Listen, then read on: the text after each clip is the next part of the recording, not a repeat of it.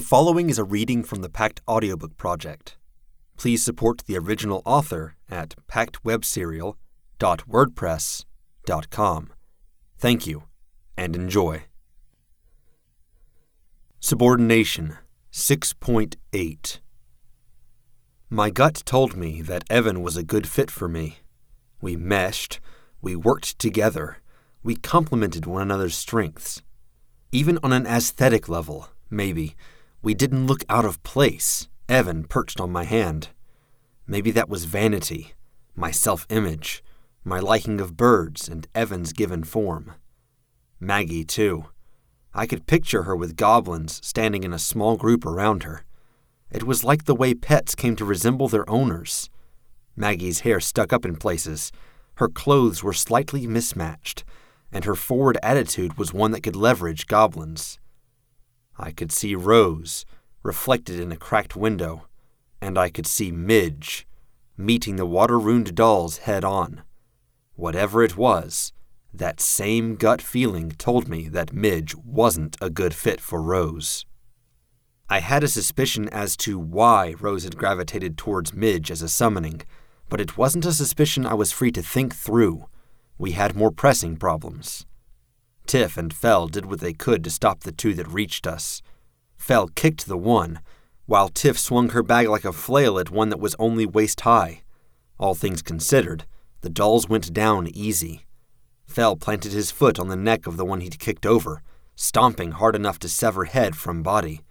No more avenues for the mystic energies to flow through the thing's body. Of the rest, Midge grabbed the two vessels closest to her and used them as bludgeons to strike down the next three to pass within ten feet of her. They weren't really for fighting. Plastic, and many were hollow plastic. They couldn't deliver many hits, but they could latch on, smother, or simply deliver their relatively weak hits over and over again. It enraged her more than it hurt her. She took a step forward, oblivious to the fact that it would bring the Earth dolls closer. Midge was easily a few hundred pounds, more reminiscent of a Neanderthal than Homo erectus.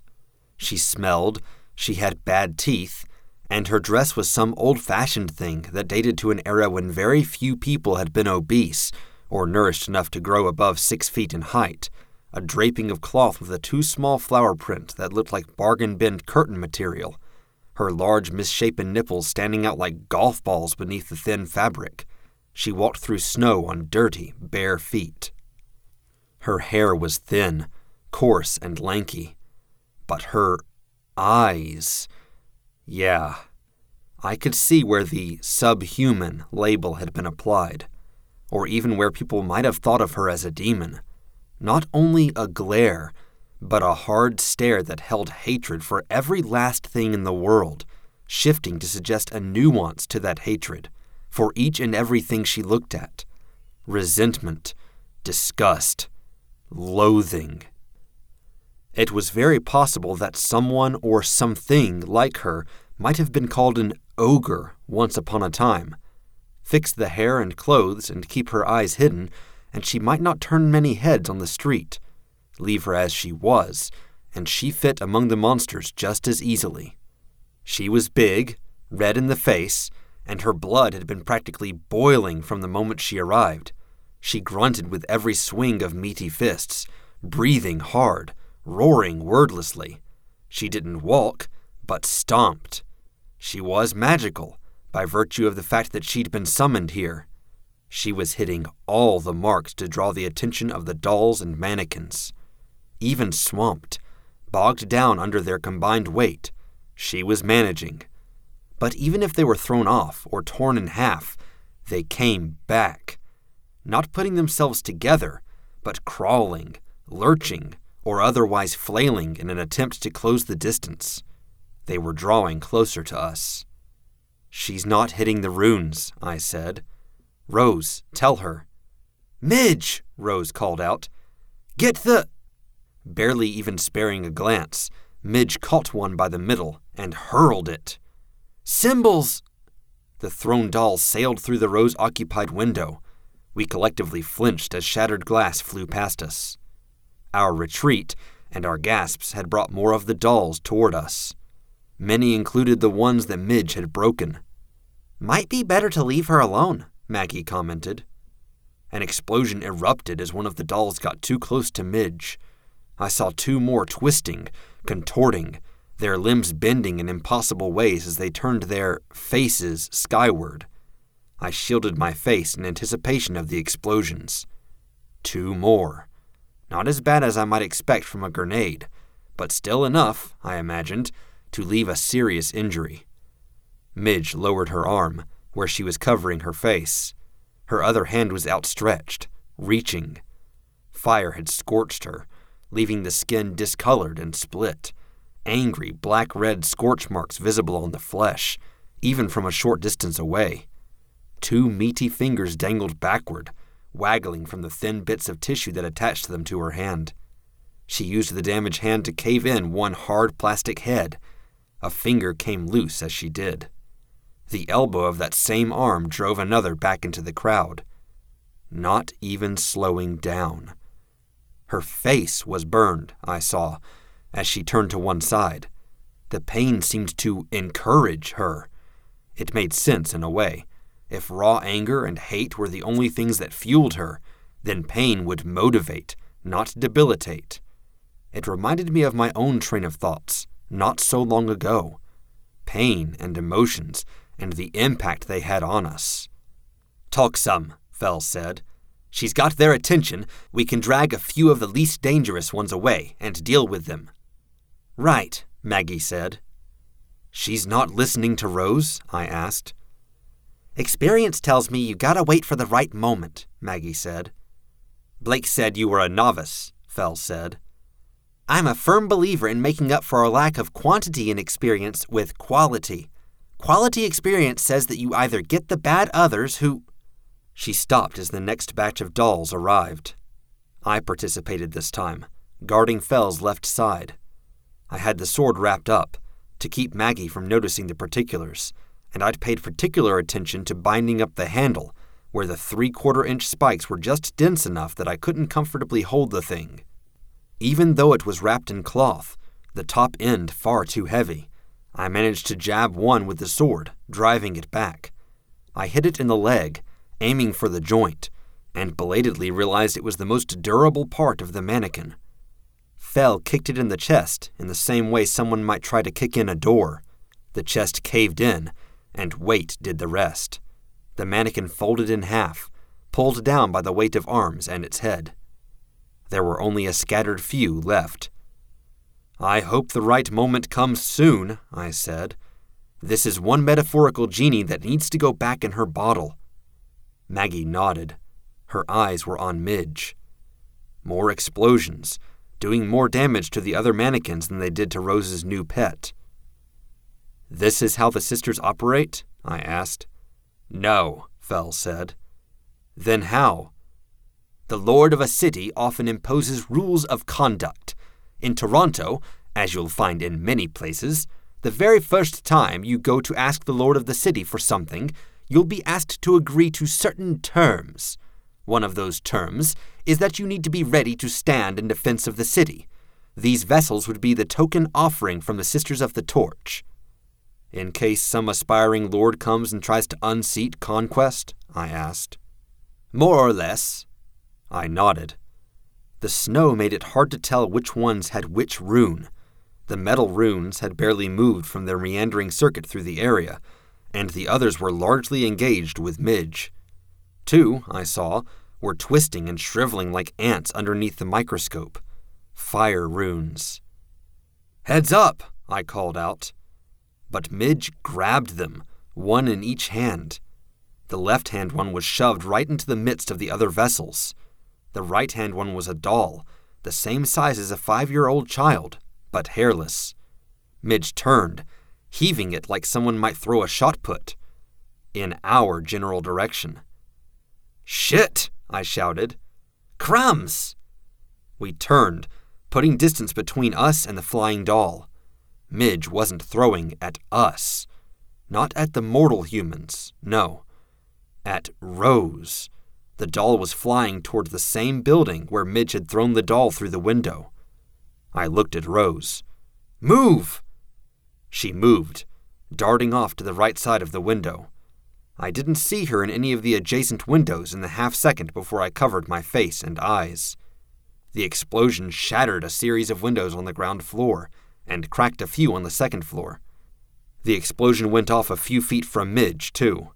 She stumbled, but didn't lose her footing. Midge was in the process of going after the metal vessels. They didn't fight back as she tore them to pieces. When they started to go down, the struggling remains of the other vessels ceased. The metal ones had been, what, transmitting a signal? Providing structure? Maybe a factor in why they had all arrived around the same time. The metal vessels were the generals, vulnerable on their own. Well, the others hadn't put up a big fight. In the midst of the half circle of flames and burning plastic limbs around her, Midge glared at us. She was bruised, bleeding from a dozen cuts and scrapes, and she was burned.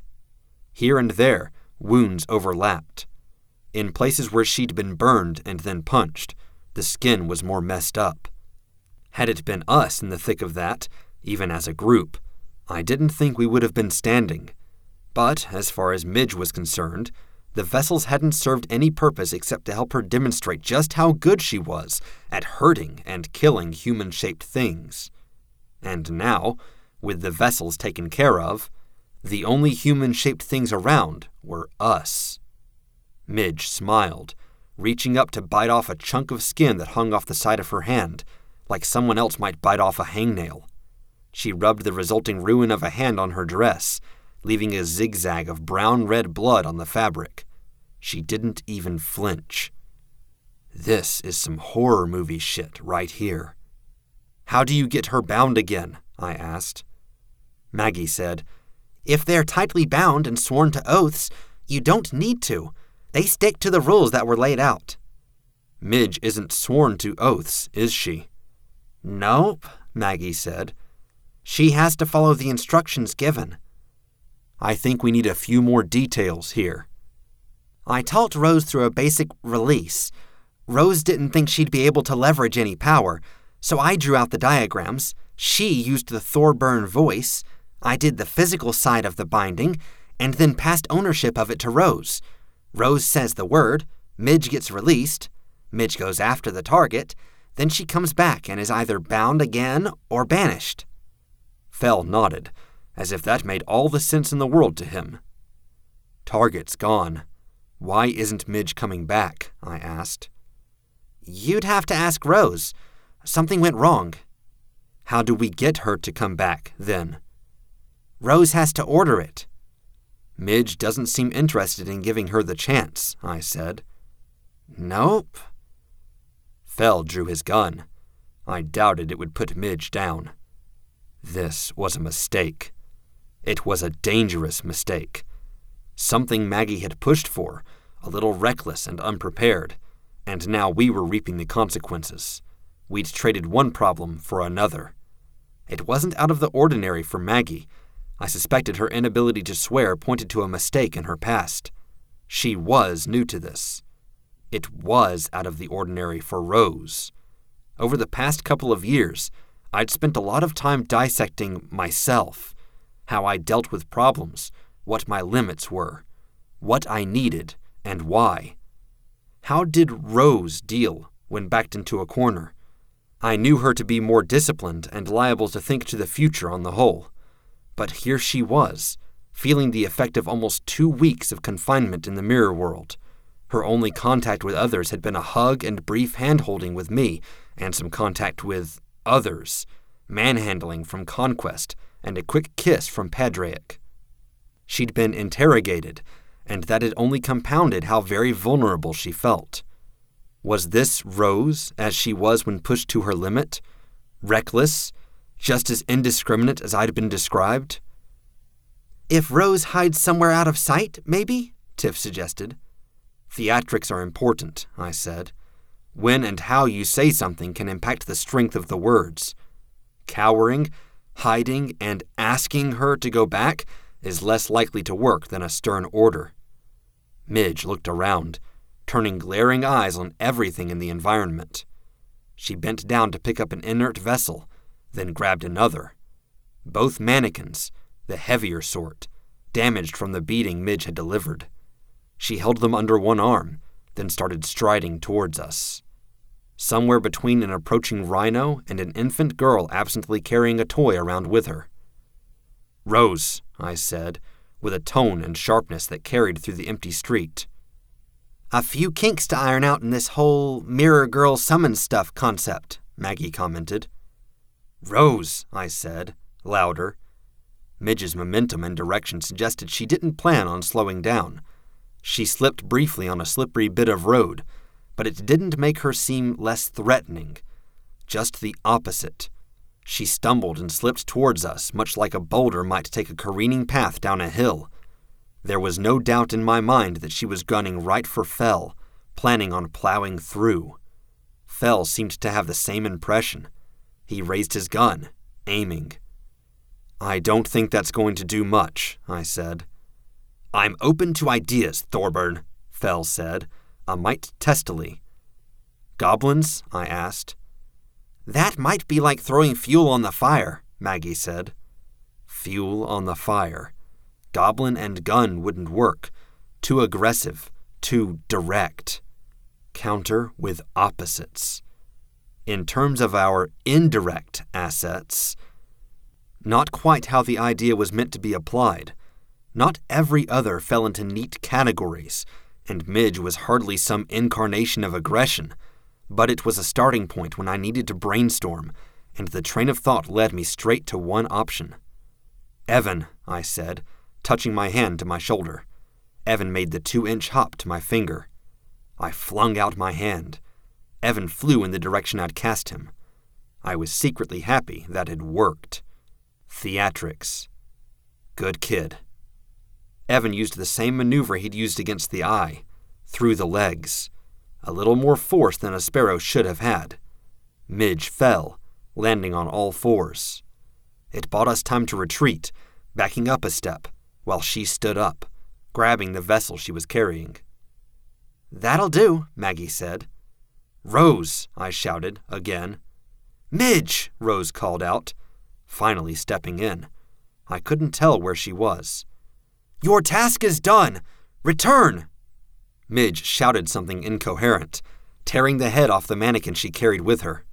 When she threw it, it moved like an arrow shot from a bow. It passed through the thick, graffiti covered glass that encircled a bus stop bench and hit a shop window. I saw only a flicker of movement to suggest that Rose was fleeing. She'd sought cover behind another transparent surface, and it hadn't worked. The glass around the bus stop shattered into tiny fragments in the wake of the mannequin part. The shop window broke into large triangles, several feet long, then broke again as they hit the sidewalk. Midge twisted another piece free of the mannequin, a club like hand and forearm. She was breathing hard, her eyes scanning the area. I order you, Rose started. Midge turned on the spot, flinging the hand. Another shattered window. It was a really good thing that Rose wasn't a real person. If the inbred monster from the back country was something I'd summoned, I wasn't sure I'd be dodging these chucked objects so well. Maggie, I said, Rose happened to give you any more details on Midge here? They fall into categories. Natural, they get twisted by their environment. Built for cold, desert, for living in ravines or deep caves, inhospitable places. Social, they form tribes, cannibal families, or that sort of thing. Then there's the loners. Break from the pack, their pack dies, or they're exceptional members of a family unit, too crazy or brutal to be allowed to mingle. Rose started to speak again. Midge turned to throw another chunk of mannequin, but Evan swooped close, screwing up her aim. I bind you, Midge! I bind you as your paw was bound! Midge reacted to that. She said something I couldn't make out. You were his precious, his only gir. Midge threw another hunk of mannequin. Evan's interference wasn't well timed enough. Midge was part of a family, I said. She might have been on her way to becoming a special one, but vigilantes came after them all before things progressed. Whoever claims the dead didn't want her. Rose said, What was it? They think Midge dwells in the darker patches of limbo. The hands that catch the fallen have gaps between the fingers, and nothing caught her. Those who know the name can haul her up for a time before the depths claim her again. Can we cut whatever connection is holding her here? I asked. Your pa called you his mosquito, his skeeter, Rose called out. I tie you to your father, and I bid you return to him. Another broken window, further from Midge. Rose was being strategic in the surfaces she moved between. Except I felt my connection to Rose shift and break. Something had happened. Had she not moved out of the way? She was still there, but she'd retreated to somewhere distant. Maybe the house. Catching her breath? Midge turned in a tight circle, holding the lower half of a torso, watching and listening, patient. Evan flew by. She swatted him, a glancing hit, and I felt the impact. My familiar found his senses and flew away before she could step on him. When Rose didn't appear, Midge turned her attention to us, hefting the mannequin part. It wasn't just that she was big, six feet tall and four feet wide. It was how she was constructed. If the bus stop was any indication, it'd tear past us like a cannonball. Fell shot her. When Midge didn't fall down, he shot her three more times. The brutish woman took a step back. Midge had stopped, her damaged hand pressed to two of the bullet holes. She looked up at us and smiled, as if she relished this, or she felt something other than pain when wounded. You could spell up that gun, Maggie said. I've been working under the Lord of the City since I was twelve, Fell said. If he needs a practitioner taken care of, a bullet works. If he needs something bigger taken care of, he doesn't send the illusionist enchanter. Midge wasn't throwing. She was waiting. Evan swooped. Muscles stood out in Midge's legs. Back! I barked out the word. Too fast and sudden to be a proper shout. Evan veered off with a flutter of wings. Midge's swing seemed lazy and horribly timed when she hit only open air. I suspected it would have pulverized him had it connected. She was baiting him in. Why can't she be dumber? I asked. Why did Rose have to pick something that could be so fucking problematic when it slips the leash? Subhumans aren't stupid. They're socially backward, Maggie said. She thought for a second. Really socially backward. And they're good with improvised tools and weapons. Supernaturally good. Ah, put a broken chair in their hands. They're going to be better at murdering you with it than if you gave them a proper gun or knife, Fell asked. Yep, Maggie said. And the ones who do get some crazy weapon, like a jackhammer or a machete, become the superhuman exemplars Rose described ones with actual personality, trademarks, and rituals. I sighed, not taking my eyes off Midge, watching for any possible sign. Fell's phone rang. Midge was moving, drawing her hand back. Heads up, I called out. But Fell was already reacting, and it wasn't to waste air on warnings. He threw a handful of powder into the air with one free hand. The hurled piece of torso missed by a considerable distance. Couldn't have done that sooner? I asked. Spare us the tension? Shh, Thorburn. You don't know what you're talking about. Illuminate me, I said. Midge threw again, to the same distant spot. I saw confusion on her features. The phone rang for a fourth time. Fell finally answered. He paused for a moment. Okay, he said. He hung up. What is it? I asked. Your friends are nervous. There's activity near them. Either our opposition tracked down the effigies I secreted around the city, and they just happened to be in the neighborhood, or the very temporary protections I put down are faltering. The astrologer is very good at navigating and finding things, and that could include your friends. They aren't tied to this. They aren't my champions, I said, then quickly added, to be safe, in the sense of this contest. They're involved. There's a massive gap between not wanting them to be tied to this and them not being a part of it. You know it. I glanced at Tiff and bit my lip. Midge paced. She approached the bus stop, then tore the bench loose. Stainless steel or something approximate, cut into a wavy shape so it wouldn't be comfortable to sleep on. She bent it, twisted it, and tore it into two pieces. She threw them blind, hoping to hit something. The post that held up the roof of the bus stop was the next casualty. She threw it so it flipped end over end. Uncomfortably close to us, Tiff made a noise. Midge made a few more indiscriminate attacks, dismantling the bus stop. None came as close as the post did. She found and threw the largest blades of glass that had come down from the shop display window, each one thrown like a throwing knife or frisbee. Useful pieces of glass exhausted, she paced, searching, constantly on the lookout for us or for Rose. Her eye settled on something else Fell's car, battered with one broken window. No, Fell said. She stalked toward it, slipping briefly on ice. No, no, no, Fell said. He moved, and I took that as my cue to move. We had our differences. If it came down to saving my friends and the lengths I would go, I suspected he would be caught off guard. He was a loner, by all appearances. He'd mentioned family, but he functioned alone. I didn't. But the car? I had my bike. I could understand his attachment to the car. We'd fucking rescue that car. Evan flew around me.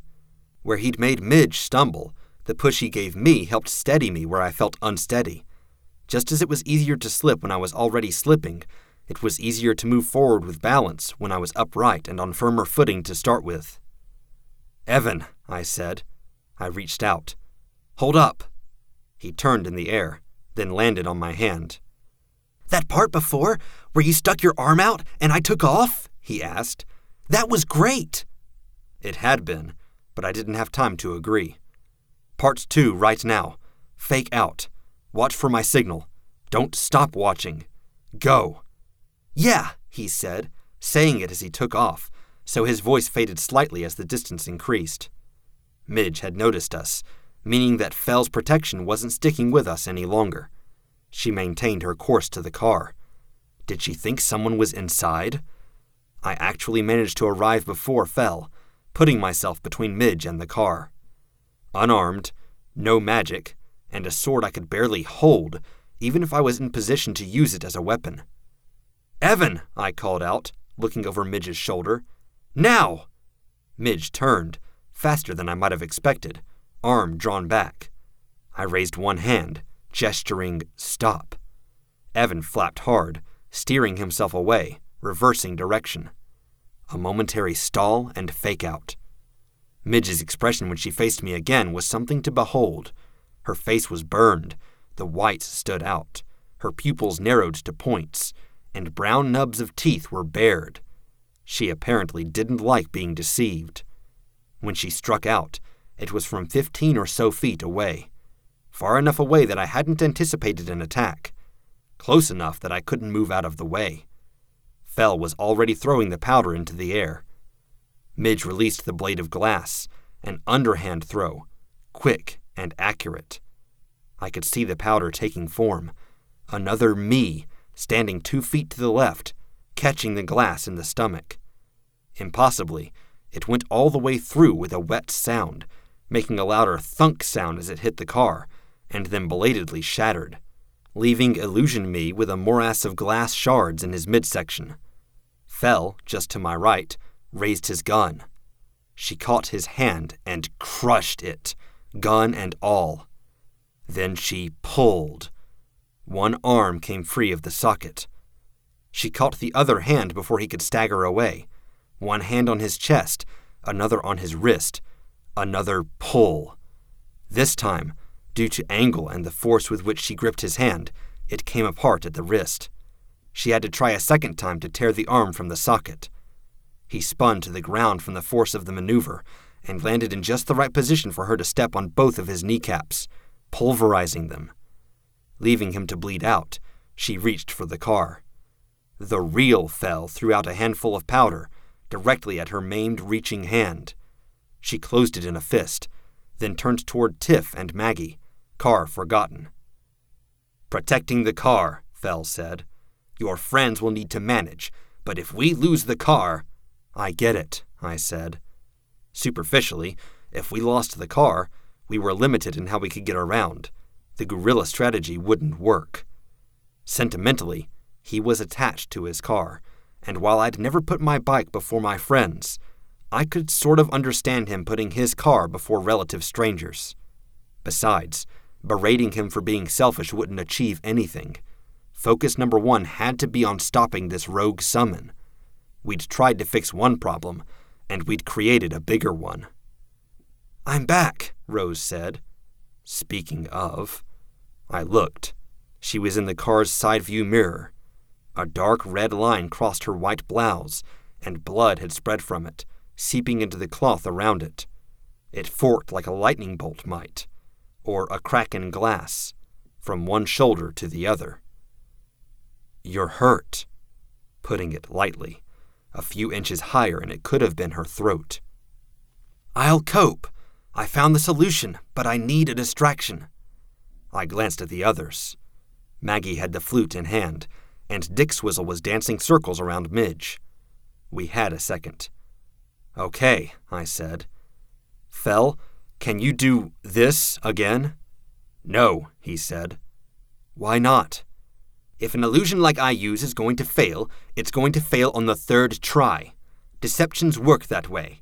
Besides, I need to have her attention before I can redirect it. As he'd caught her fist with the powder, or the thrown object. I nodded.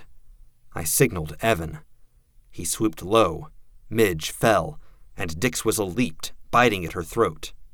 Too many double chins to get through before he could reach anything vital.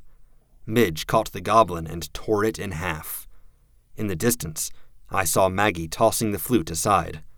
Rose intoned, Midge, daughter of Rackham Thin, daughter of Fat Mam, drinker of blood. Midge found her footing, grabbed at the road where there was a pothole, and tore a chunk out. Fell shot her until she dropped it. Bound by the sixth seal, the second point of the star, marked Gula, marked Forente. Midge found a storm drain grate beneath the snow, lifting it up. Evan flew close. She swung as she stood. He dodged. I bind you once more by this imperfect sealing. Until it is repudiated by the blood that forged it, you may never be perfectly bound. Let this suffice. By the Thorburn blood, return to the morass from which I called you. Midge dropped the grate. A trick of the light, like shadow passing over the sun, and the darkness was molasses thick as it collected her. When it passed, she was gone. Fuck me, I said. No time to rest just yet. Trouble incoming, Fell said. I can sense it. More dolls. I think they're making more batches. They're going to be more clever about what they do next, especially if Conquest has a hand in it. And the eye. I looked. I could almost sense the eye. It's moving slower than before, I said, as we rejoined the others. The big thing? Maggie asked. The monster that's not even trying to hide itself? That thing, I said. Tiff had gone silent. She was hugging herself, as much as she could while keeping one hand on my bike, as if it might tip over if she let go of it. I didn't ask if she was okay. At moments like this, when we were least okay, the compulsion to go with automatic responses was a dangerous one for a person who couldn't lie. We should move, Fell said. My eyes hadn't left Tiff. She flinched a little as he said it. The dolls, the vessels, whatever you call them. Can we block them? A protective circle of some kind? Yes, Fell said. We saved your car. We can make a little distance with it. Let's use the time we do have to set up the garage. Backtrack a bit, shore up our defenses, make sure he isn't going to win a battle of attrition. If this keeps up, We'll need all the safe havens we can get. He followed my gaze to look at Tiff. Her? Yeah, it's why they're on board, and it would be a help. He nodded. Okay, I asked Tiff. She looked rather relieved to have the option. Yeah, she said. We were down one ally, for all intents and purposes. Tiff was gone. But we had Alexis, and we had Ty. We also had Maggie. I wasn't sure why, but when I took a head count, trying to weigh the options and assets we had on hand, I had trouble counting her among our assets.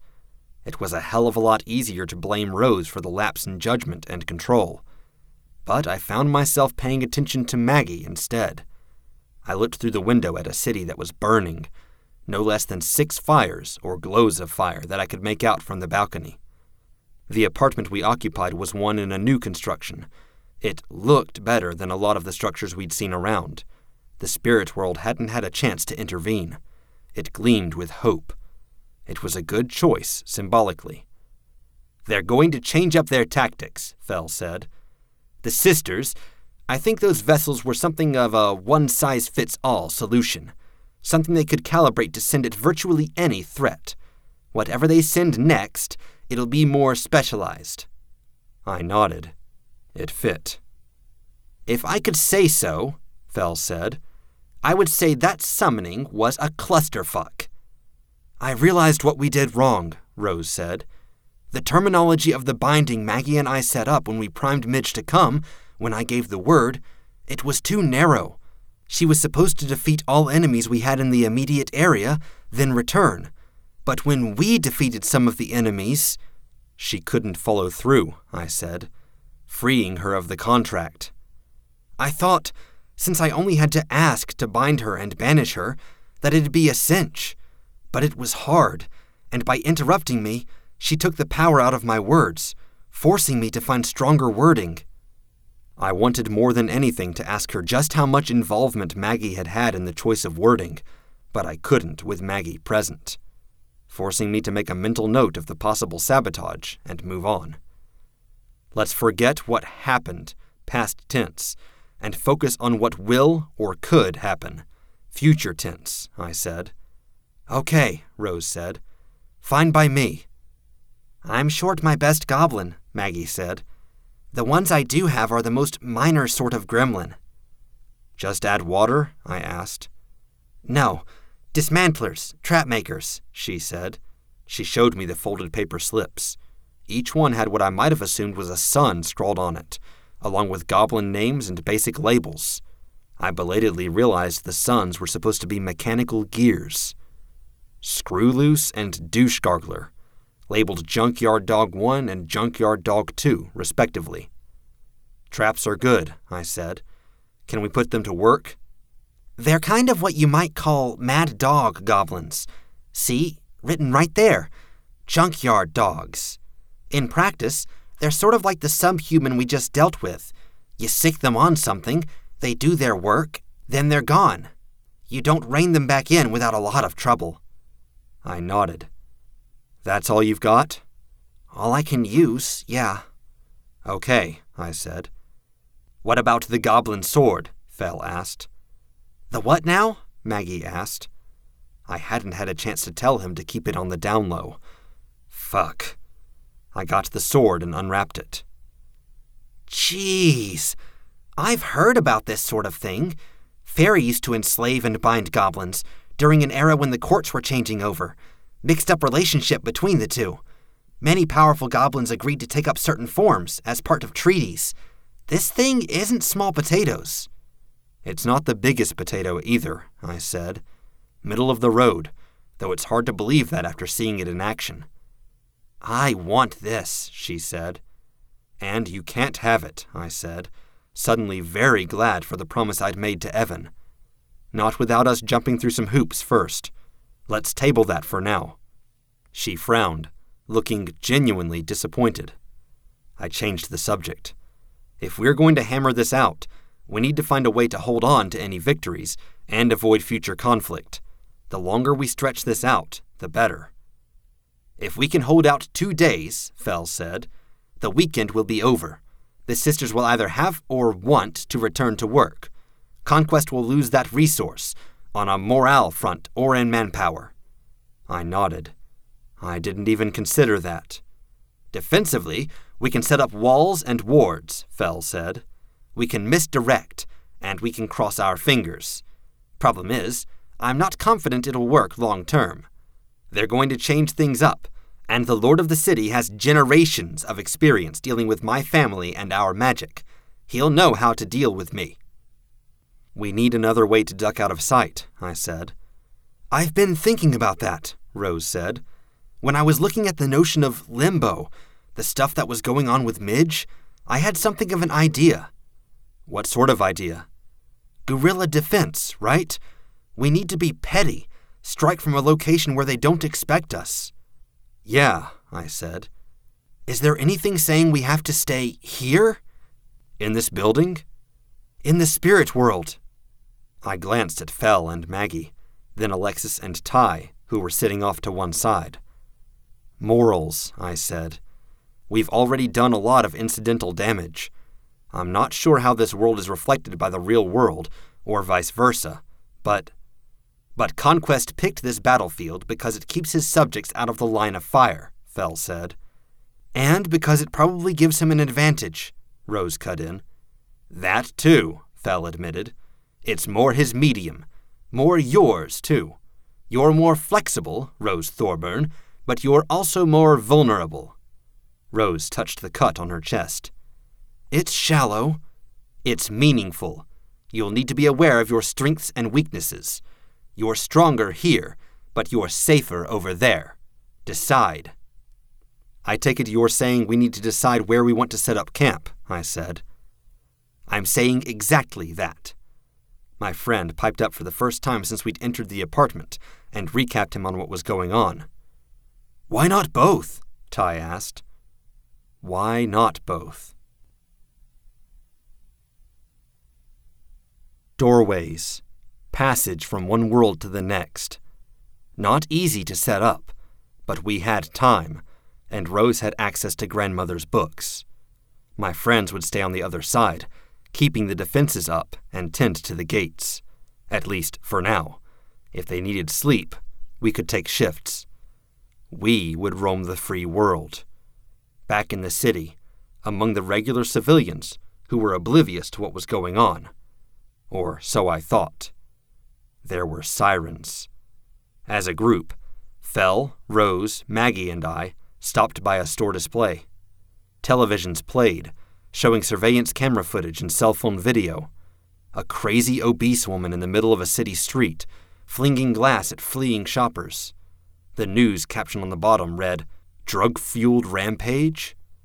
The pattern was the same, the path she took, amid cars that had stopped in the middle of the street, until she was gunned down in the same spot where Rose had banished Midge. We watched as the screen changed over, changing topics arson, fires throughout the city, car accidents, property damage, deaths. Conquest was applying his own pressure to us in his own particular way. He didn't actually care about the residents of Toronto. He knew this would bother us more than it bothered him and his people, with the possible exception of the astrologer and the sisters. I wondered what he thought after seeing Midge's rampage. I hated to think it, but he could almost think we were shoving it back in his face, showing we could do just as much incidental damage. This changed things, and it made our strategy that much harder to follow. I turned away.